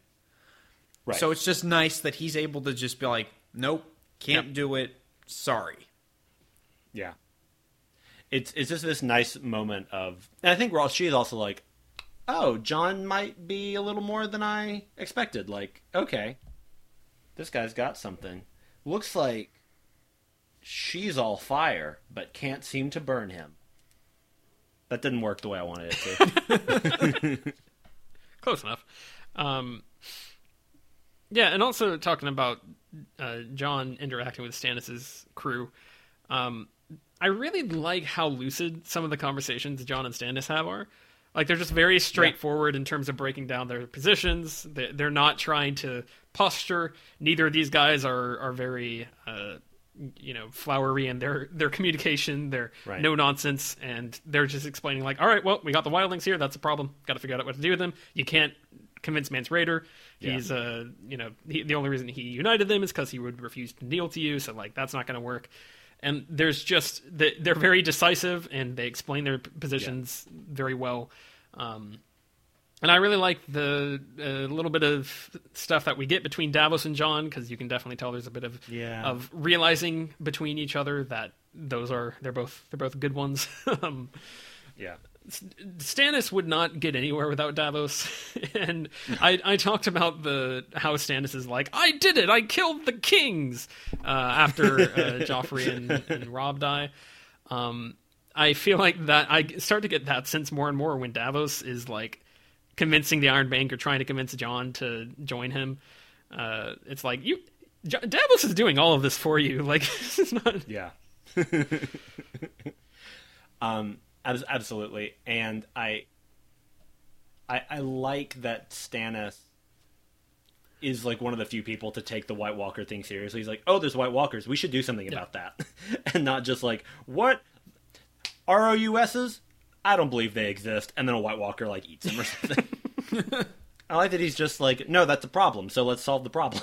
like, Yeah. I'm with you, Jon. Like, I don't want there to be White Walkers, but I also need to take the North while I'm here. Do you want to help me because they did bad stuff to your family? like, like you said, it's all just very direct. Which is, as much as I enjoyed all of the politicking and with like Varys and uh, uh, Olenna in King's Landing, it's nice to have some conversations that are much more broken, just broken down. Like, okay, but this is the problem. I like that. Also, speaking of Jon, um, Aemon, I, I joked back in season one that Hogwarts, uh, or sorry, the Castle Black is very much like a mean Hogwarts um, in many ways. Aemon pulls some, and for standing up to his friends uh, in times of trouble, ten points to Gryffindor. Like he, he, he is the deciding vote that makes Jon the Lord Commander of the Night's Uh-huh. Watch, and it's like, Aemon is such a great character. yes, There's this wonderful scene where he and Sam are talking about him being. He's like, so, it, Amos says something about like a Targaryen left isolated and alone, and immediately after he says that, Jon walks into the room, mm-hmm. and I was like, I get it, I get it. There's also yeah, one of these episodes has um you were talking about the increased Rhaegar talk, the the Rhaegar radar. Um, Littlefinger Littlefinger explains to Sansa the the tourney where Rhaegar first uh, gave Lyanna the flowers, whatever the Yeah. tourney honorific. Right. Um, and then in that same episode, you have Ned, uh, Stannis talking about how Ned would never uh, like go into a brothel. Like he wouldn't have just had Jon with some random Yeah. uh, prostitute or something like that. And that's neat. something something Well, to think and- about, something to chew on. and then there's uh, a bit later where Barristan's talking about like, hey, Rhaegar was actually great. You know, because we, have been hearing all these people in Westeros being like, Rhaegar, he he captured her and he violated her and he was a monster and Targaryens are monsters. And Barristan's like, he was a really great dude. He liked to sing. He would just like go busk and like, just like, hey, you know, he he was the good side of the coin. Uh, which I thought was lovely because I like hearing people talk about people being nice. Um, one other big thing that we haven't touched on that I, I struck me a lot watching these episodes, um, they really up the production value. I think in these in the season. I mean, I think every season gets like an increasingly better budget, I guess, Yeah. uh, and probably they get better at using it. Um, but there are a lot of backgrounds and sets that look really cool and are big and Yeah. epic. Uh, obviously, we've got Braavos, uh, which we saw last season as well. But now we May- Yeah, you know, maybe that's my problem with Dorne. To, Sure. To a certain degree, is like we're, we're. I feel like we've expanded the budget and we've got all these these wonderful, just like long shots of, of cityscapes and like most of it's digital, but it's it looks Yeah. really good and a lot of Braavos and, and, and King's Landing, like it just looks Meereen big. Um, the the harpy toppling at the beginning. I think it's in the first episode. Yes, Yeah. looks yes. good. Looks very cool. And then and then cut to Dorne and it's like it's a beach. well, I do think that there's a good shot of the water gardens in there. That's that's pretty like yeah, it's quite pretty. big in scope and looks Yeah. cool. It's lush. Um, It's also a garden. sure. um, it does Like feel like where's where's like a garden. Where's my city? it does feel like we should have like a big, you know, sort of a Seattle Space Needle type structure going on. Like we should have a big, a big tower maybe or something to to really bring the whole room together. Uh, In, in in the opening, they have a big tower with a snake wrapping around it. oh, in the in like the In in the theme, yeah, yeah. yeah. huh. And the snake opens his mouth and he's like, "Welcome to Game of Thrones." They really messed with the intro in the in the season. They did. It became this weird like Tales from the Crypt thing. I wish. he was like, "More like Game of Bones." Um, the I was gonna say also we see a little bit of Castle Stokeworth, which is like completely not a, a place that needs to be important, um, or anything. But you've got Bronn and Selyse talking. No, not Selyse. L- Lawless. oh, Lawless. that would be Yeah. very strange. Um, you got Bronn and Lawless uh, hanging out in outside, like in the, on kind of the grounds of this castle, and you see a couple shots that are big, wide, cool-looking shots. That I don't know if it's. I think they use a mix of like paintings and digital effects, and um, obviously there are some really great sets on this show. I'm more talking about the the backgrounds in this case, but. There's some really cool stuff, and I, I think it, it definitely shows. There, there's several moments where you're just like, "Oh wow, Yeah. that looks that looks pretty good." Um, it, it makes it feel a little bit grander. Yeah, that's a funny scene. They're watching their DVD of Lawless, starring Tom Hardy. Sure. And- but like, I, I I wrote a note that said, "Haha, women be talking about Bronn's wife," because it's just it's just this moment of her being like, "And I want to have a big castle," and you know, my dad said this and da da da, and I'd like to talk, and Bronn's like, "That sounds crazy," and just skipping rocks. and I was like, huh, "Marriage, am I right, fellas? Come on." Um, one other, I think the only other big through line I noticed is that I think that Tyrion actually has a, has a lot of fun stuff going on in these episodes because he's constantly bouncing off against Varys and uh, Jorah, and I think Yeah. there's some really funny dialogue in there. Um, I, I think they get they get some good mileage out of him just being incredibly drunk for the first like three episodes. Um, Yes. there's what were some of the lines? Um, Varys tells him that there are faster ways to kill himself, and he says, "Not for a coward." Um, it's pretty good. I think the best one was uh, Tyrion is like, "Oh, there's a there's a bug in my drink," and then Varys says, "You must be careful. You might accidentally consume some solid food," uh, and that's that's wonderful. Um, and there's just a ton of Yeah. great back and forth like that. And then obviously when Yeah, you Tyrion's like, I, I need. Tyrion's like, I need to see someone's face other than yours, and Varys goes, "It's a nice face."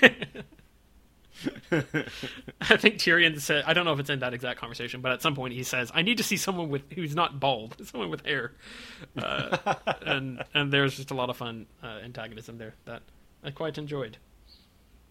There's a beautiful shot where Tyrion sees Drogon Mm-hmm. when he and uh, that's just it's beautiful of Drogon, but like Dinklage plays that so well. This moment of like, oh, oh, wow, that's a dr- I'm lo- that's a dr- I'm looking at a dragon. Yeah, That, that's very cool. and then and in that shot, it's great because immediately you can see behind them in the corner, uh, the one of the stone men jumps off a ledge. Um, Yeah. it's quite spooky and neat. mm-hmm. Um, also, speaking of Drogon, uh, dr- dragon names confirmed. Uh, I think they mentioned Yeah. Drogon in the last set of episodes we talked about, Yeah, I think so. but we fi- yeah. we get the first confirmation of uh, Rhaegal and Viserion, and it, it is Yeah. they they don't seem to explain. As far as I'm aware, I don't think they come back to that and like explain where those names came from, uh, which I think is a shame. I think they should have tried to, f- to find a way to work that in there because um, you wouldn't think it would be that difficult to do. And I don't know why they waited Yeah. this long to do it if it wasn't. I mean, part of it is probably because the names uh, all sound like names of other characters, and that's confusing. Um, so maybe that's Sure. difficult to work in exactly. But especially by this point, uh, it feels like at some point they should, maybe at the beginning of the season, they should explain. You know, maybe Daenerys is thinking wistfully of the fact that she has to lock her dragons up, and she has a sounding board Yeah, with Barristan yeah. or something. I did have a. I, I, Oh, go ahead, Britton. I, I named them for my brother, and you Well- know we couldn't put him in chains either, or something. Well, like I was gonna say uh, y- you could have them talk about Rhaegar, and then her be like, you know, I named Oh, sure. one of my dragons after him, Rhaegal, or Right, something like right. that. yeah, yeah, yeah. Probably better dialogue, but I think the point stands. I did have one observation. Um, I think Arya's uh, list of, of people she wants to kill, uh, Ilyn Payne has mysteriously disappeared from that list. it's almost like the actor is no longer on the show, so just forget about it. No, yeah. did we? Do you remember me? I think I explained why he left the show. No, no, yeah, we, we established that that actor does leave the show, but I find that interesting that they that kind of bothered me. That it's just like, eh, she Sure. forgot. Well, it is, but also like I think it's out of respect for the fact that like the man was sick and had to like we we don't want to have her wishing this man Yeah. death while he is trying to fight cancer. I I think that's probably where that came from. Um, which I think in that case maybe you could argue try and recast him and have him pop up in a scene so that you can establish maybe he'll die later. Um, Yeah. but it is what it is. Yeah, I did notice that that her her list is now four names. Mhm. Yeah, but you know, Yeah, it's a s- it's a solid And- set and- of episodes. Uh, Yeah. I, I, I like the Sons of the Harpy. I find them very creepy. they they look great. Yeah, they look dope. yeah, that that scene where the uh, the one Unsullied is just trying to lay down with a lady, and Oh. they slit his throat. Shocking. Speaking of, of throat slices, Grey Worm gets a gets a, a sick kill on one of those one of those harpies uh, in that fight. I forget. I don't even know exactly what he did. I think like the the harpy is trying to like put a knife around, or he puts. I I don't even. I could not really tell exactly what happened. I just knew it was cool. and he, You know, there there are several moments in that fight where Grey Worm is fending them all off, and then he's about to go down, but then Barristan shows up, Yeah. and the music has this like great cue, and it's like, oh boy, here it comes, and then Barristan just starts like messing him up, which just like taking him Yeah. down. It's so good. I think He that's was a good. singing a song. He's a painter. Um, I think uh, that's a Oh, good yeah. uh, topic to end on. Is that that is something that I think is at least more arguable in terms of a thing that a change from the book, because Barristan is still alive as of this time in the books, and people were upset about that, and the actor was upset about that. Uh, the actor did not want to go and thought that it was a it was a shame, and I think he is a huge fan of the books as well. Yeah. Um, and probably I want to say maybe he's met. I mean, I'm sure they've all met George R. R. Martin, but I think like maybe he'd had a lot of conversations with George about this or something, um, or about his character. But yeah, uh, I know that was controversial. Is is him going out? Um, but I think especially on a rewatch, it really places everything in the right context in terms of like where this leaves Daenerys and the fact that she's lost a, a very important advisor. She's lost both her main advisors, and now she's Yeah. listening to this random sellsword guy and her handmaiden who has no like political or military Who's like smart and Who- and is good, yes. but also like you need you need other voices. who is almost a better influence than most of her other advisors because she's Oh. like actually you know has a heart um, is is a nice person um, but yeah i think that it works pretty well looking back on it and and experiencing the whole show up to this point like it, it's a good kind of shocking spurring death to keep the the plot moving forward he gets a great like he murders you know 15 dudes uh and and he and Grey Worm both like take out a, a hallway full of them um, I know a lot of people complained about the Unsullied not being able to fight off the Harpies as well. Uh, I would I would Mm-hmm. take issue with that because there are just like a lot of Harpies and they fight in close quarters with daggers and not like yeah they're not fighting long armies like they're they're not Yeah. it's not a Yeah. battle it's it's assassins um Yeah, uh, yeah. I, I, I thought that they did a good job with the choreography in that scene. Where I was like, I don't feel like the Unsullied suddenly became weak. I think that they're just Harpies had like home field advantage. Yeah. Yeah, Like- they got jumped. I, I think they. Yeah, exactly. Like, and there were so many more of them. Yes. Yeah. And also, look, when your army is a playful tank top, when your armor, I mean, is a playful tank top, like y- you need more. You need you need a, some kind of jerkin. I don't know. A playful tank top on Armie Hammer? Is that well, we should all be so lucky. But it's a callback to an earlier episode? Pretty good. We got we got inside jokes, right, audience? look at that. yep. Yeah, We're and looking at you, Sheboygan, Wisconsin.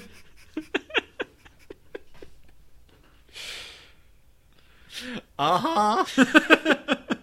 Must have been from the Transformers episodes. Okay. Yeah. Um, I don't know if I have any other thoughts. I want. I did want to explain because I, I feel it's important for me to establish how cool this throat slice Grey Worm does. Because I think it's something where like he's got his knife or, or the something is in front of this guy's throat, and he I think he grabs the flat edge of the knife, like the back, like maybe it's like a like it's only sharp on one side, and I think he grabs the Right. other side and like shoves it. It's something. It's I something think- dope. yeah, I don't know yeah, like yeah, what, how exactly it worked. I can't remember now, but it was it was good stuff. No, I, I know what you're talking about. Yeah, got great. My my notes about Grey Worm have been Grey Worm is dope. Grey Worm is so dope. like it just gets like increasingly more capital letters as I just talk about how much I like Grey Worm. And I liked his whole thing with Missandei about like I wasn't scared because I felt pain. I was scared because I might not see you again. And I was like, oh, Day Worm. yes, I want you to double date with Sam and Gilly.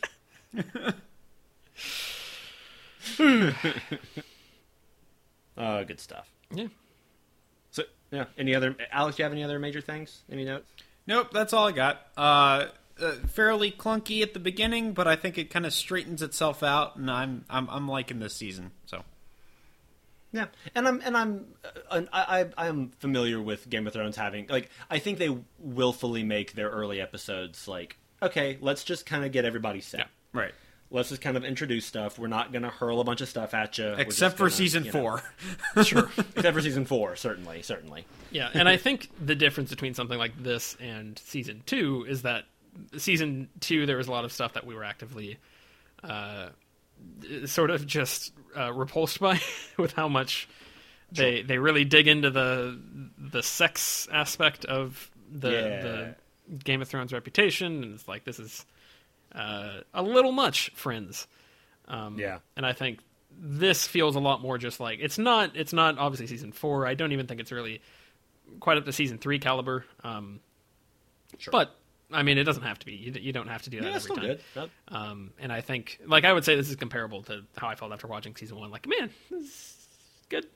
The the first half of season Yeah. one, I should say, Yeah. it's just like quality episodes, quality content. Right. I would agree. So uh, I have a very timely recommendation this week because it is a movie from this year, from Sure. 2020, year year of our Lord. Um, it is Spike Lee's newest movie, Da 5 Bloods*. This is a Netflix original movie, um, and it so so a couple of qualifiers about this movie. It's two and a half hours long. Um, it is very much an auteurs it, it's about these these four men, Vietnam veterans, who go back to Vietnam to exhume the remains of their fallen squad leader, but also to uncover this stash of like millions and millions of dollars of worth of gold bricks that they found when they were in service during the war and are going back to uncover. And obviously, things don't go the the way they planned. So it, it is a very political movie. Uh, Spike Lee is someone who is very unflinching, both in terms of very, very good, lovely things happen in his movies, but very upsetting things happen to, and there's really visceral violence in it. Um, I would rec- I would kind of hearken it to uh, Bone Tomahawk, where it's like mostly the movie is really great actors having really great chemistry, but then there's also, but then there'll be a moment of just horrendous violence. So like do your research. And and really, the movie opens with a, a montage of documentary footage and news footage, some of which depicts like it's footage of actual like killing and war violence, which is a, a very you know intense way to start a movie. It has a lot to say about politics then, a lot about politics now, about very very many things. Read up on it. I think Odie Henderson wrote a great review on RogerEbert.com that is one of the things that spurred me on to watch it, where he broke down so many symbols and the movie uh, critiques of other Vietnam movies and celebrations of other movies. Like it's such a there's so much happening in it. Um, it is very much an auteur movie. It is a very violent movie at times, but a really beautiful movie. Um, but the other thing I want to really make clear about this movie is Delroy Lindo, the lead, should probably win an Oscar, or at the very least get nominated. It's the best acting I've seen in a while. Um, he's like he, he, his portrayal of PTSD and just I mean I don't know just the, the, the, the layers and layers and layers of that character. He he I don't know. It's amazing work. You've also got Clarke Peters, who is so beautiful in that. He was on The Wire and a bunch of other stuff. He's wonderful in it. Jonathan Majors from The Last Black Man in San Francisco hmm. is in it. Um, he's really great. Isaiah Whitlock Jr., who we've all seen in a million things. He's really great. Broadway's Norm Lewis, who I've been listening to since I was 15, uh, is in it, and he's really good. Uh, Jean Reno pops in.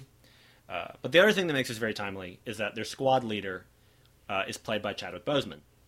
And Chadwick Boseman, obviously, we are. This episode is coming out a little bit late because of our recording schedule. But as of recording this, we're less than a week out of Chadwick Boseman's passing away. And I'd been wanting to watch the movie, and, and that coupled with the review I read made me go, all right, let's let's do it. Um, he's great, of course he is. You know, he was amazing, and he's really good. And having a character who all the other characters talk about in these reverential tones of like, he was our our beacon, he was our guy, played by an actor who has played Thurgood Marshall, Jackie Robinson, James Brown, T'Challa like that's a very purposeful piece of casting. Not mm-hmm. just casting a great actor but casting that particular actor. And it's something very cathartic. It is it could obviously be too timely in some ways but i found it very lovely. Um, so yeah i could talk about it for hours but uh, j- there's a lot of reasons you may want to wait to watch it and a lot of re- the, the, reasons you may want to check some of the content before you mm. go into it. But um, i think if if you can if you feel like you can handle the stuff in it that you w- could be tough to handle, I think it's totally worth seeing. It's my favorite movie of 2020 right now, and I really just cannot praise the the acting enough. The score is gorgeous. The it's beautifully made. I just really, really, really loved it. So, 5 Blood.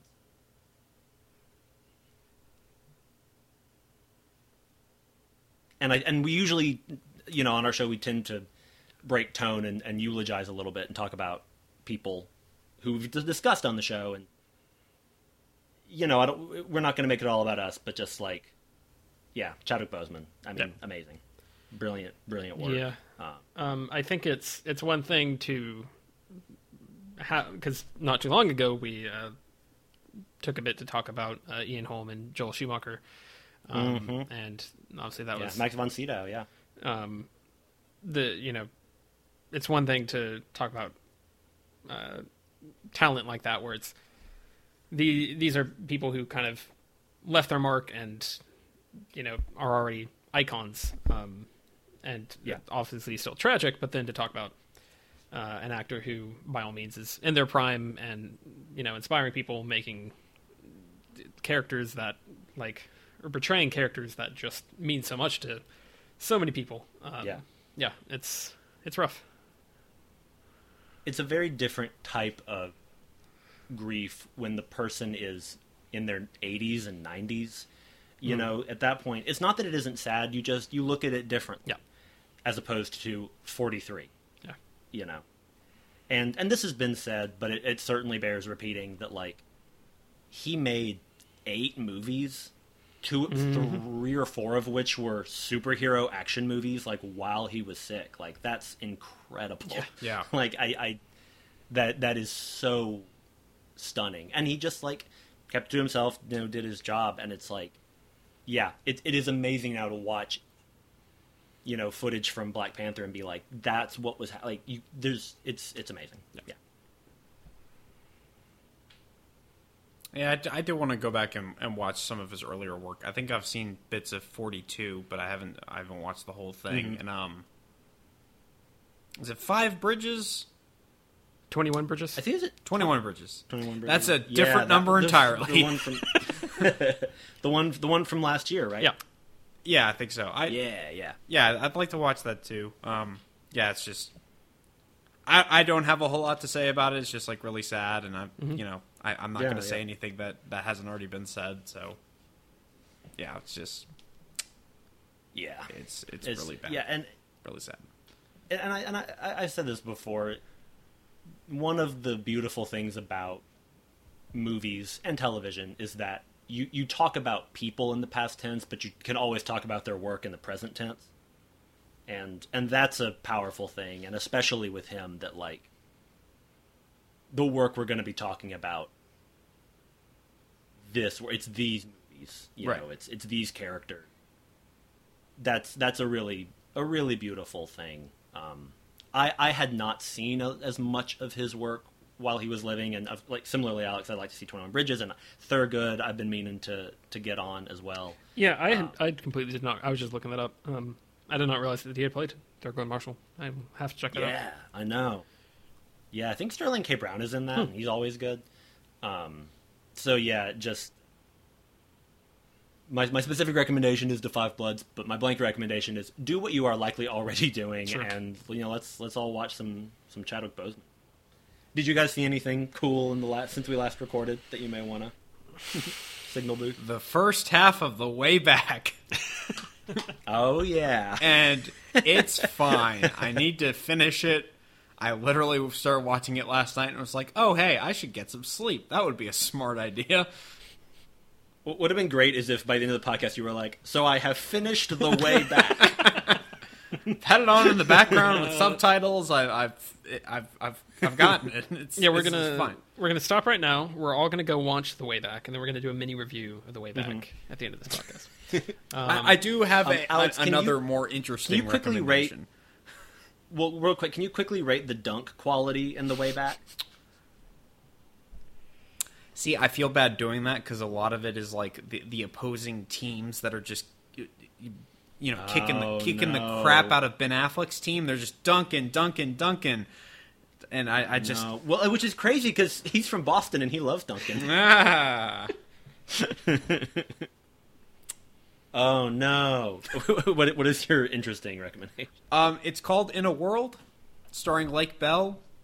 Um, Oh, in short, I think it's her directorial debut. Um, Hmm. it's it's from like 2012, 11, somewhere around that time.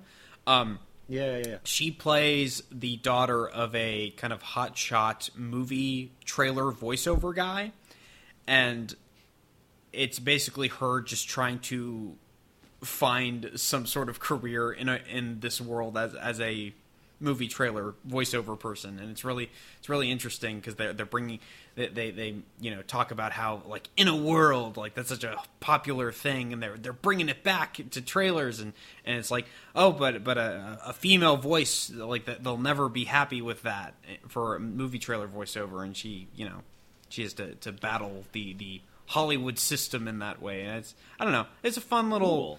Uh, you know, it's it's half comedy, half drama.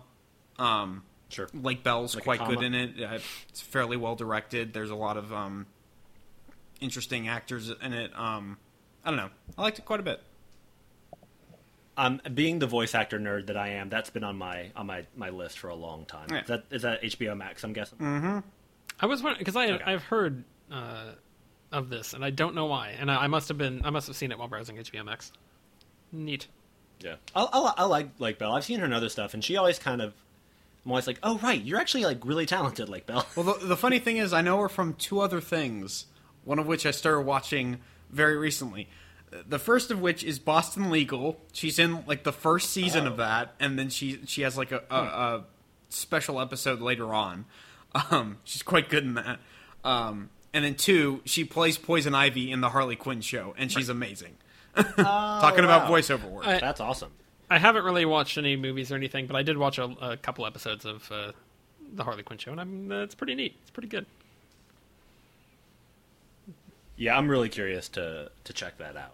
get get to season two because there's an intro and outro bit with with a couple of like fanboys sitting on their couch complaining about how much the Harley Quinn show sucks.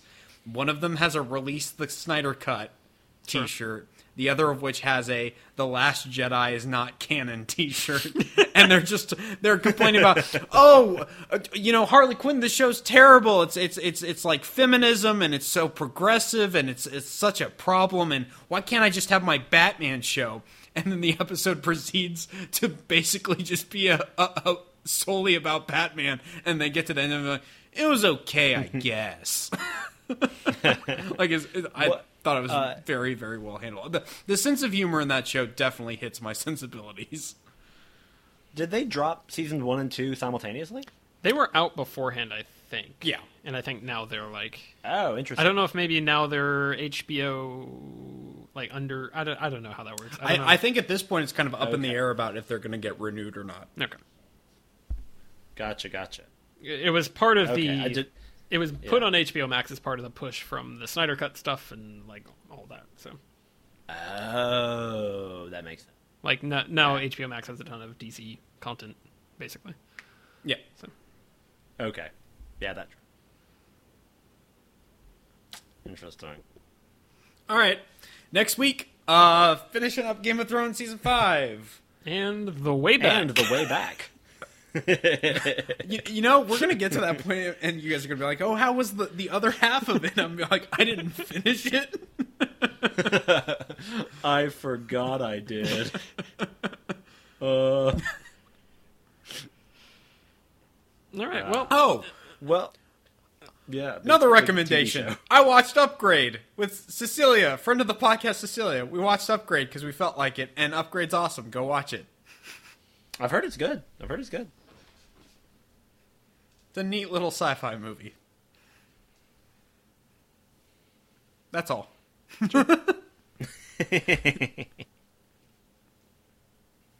Neato. right, well, uh, yeah, we'll be back at you. Yeah, you can. We'll be way back at you. five. Um, you can find us online Hey at there. herecomethesequels.blogspot.com. You can find us on Twitter at hctsequels. Uh, you can email us at herecomethesequels at gmail.com. You can also find us on iTunes and SoundCloud and Spotify. Um, and uh, yeah, we got we got contacts. Contact us. We miss you. We need you. Yes, please. Um, yeah. Well, I've been Britton. I've been Alex. I don't have a joke. I've been Tyler, and uh, you're having a good night. Wasn't Bran a character on the show?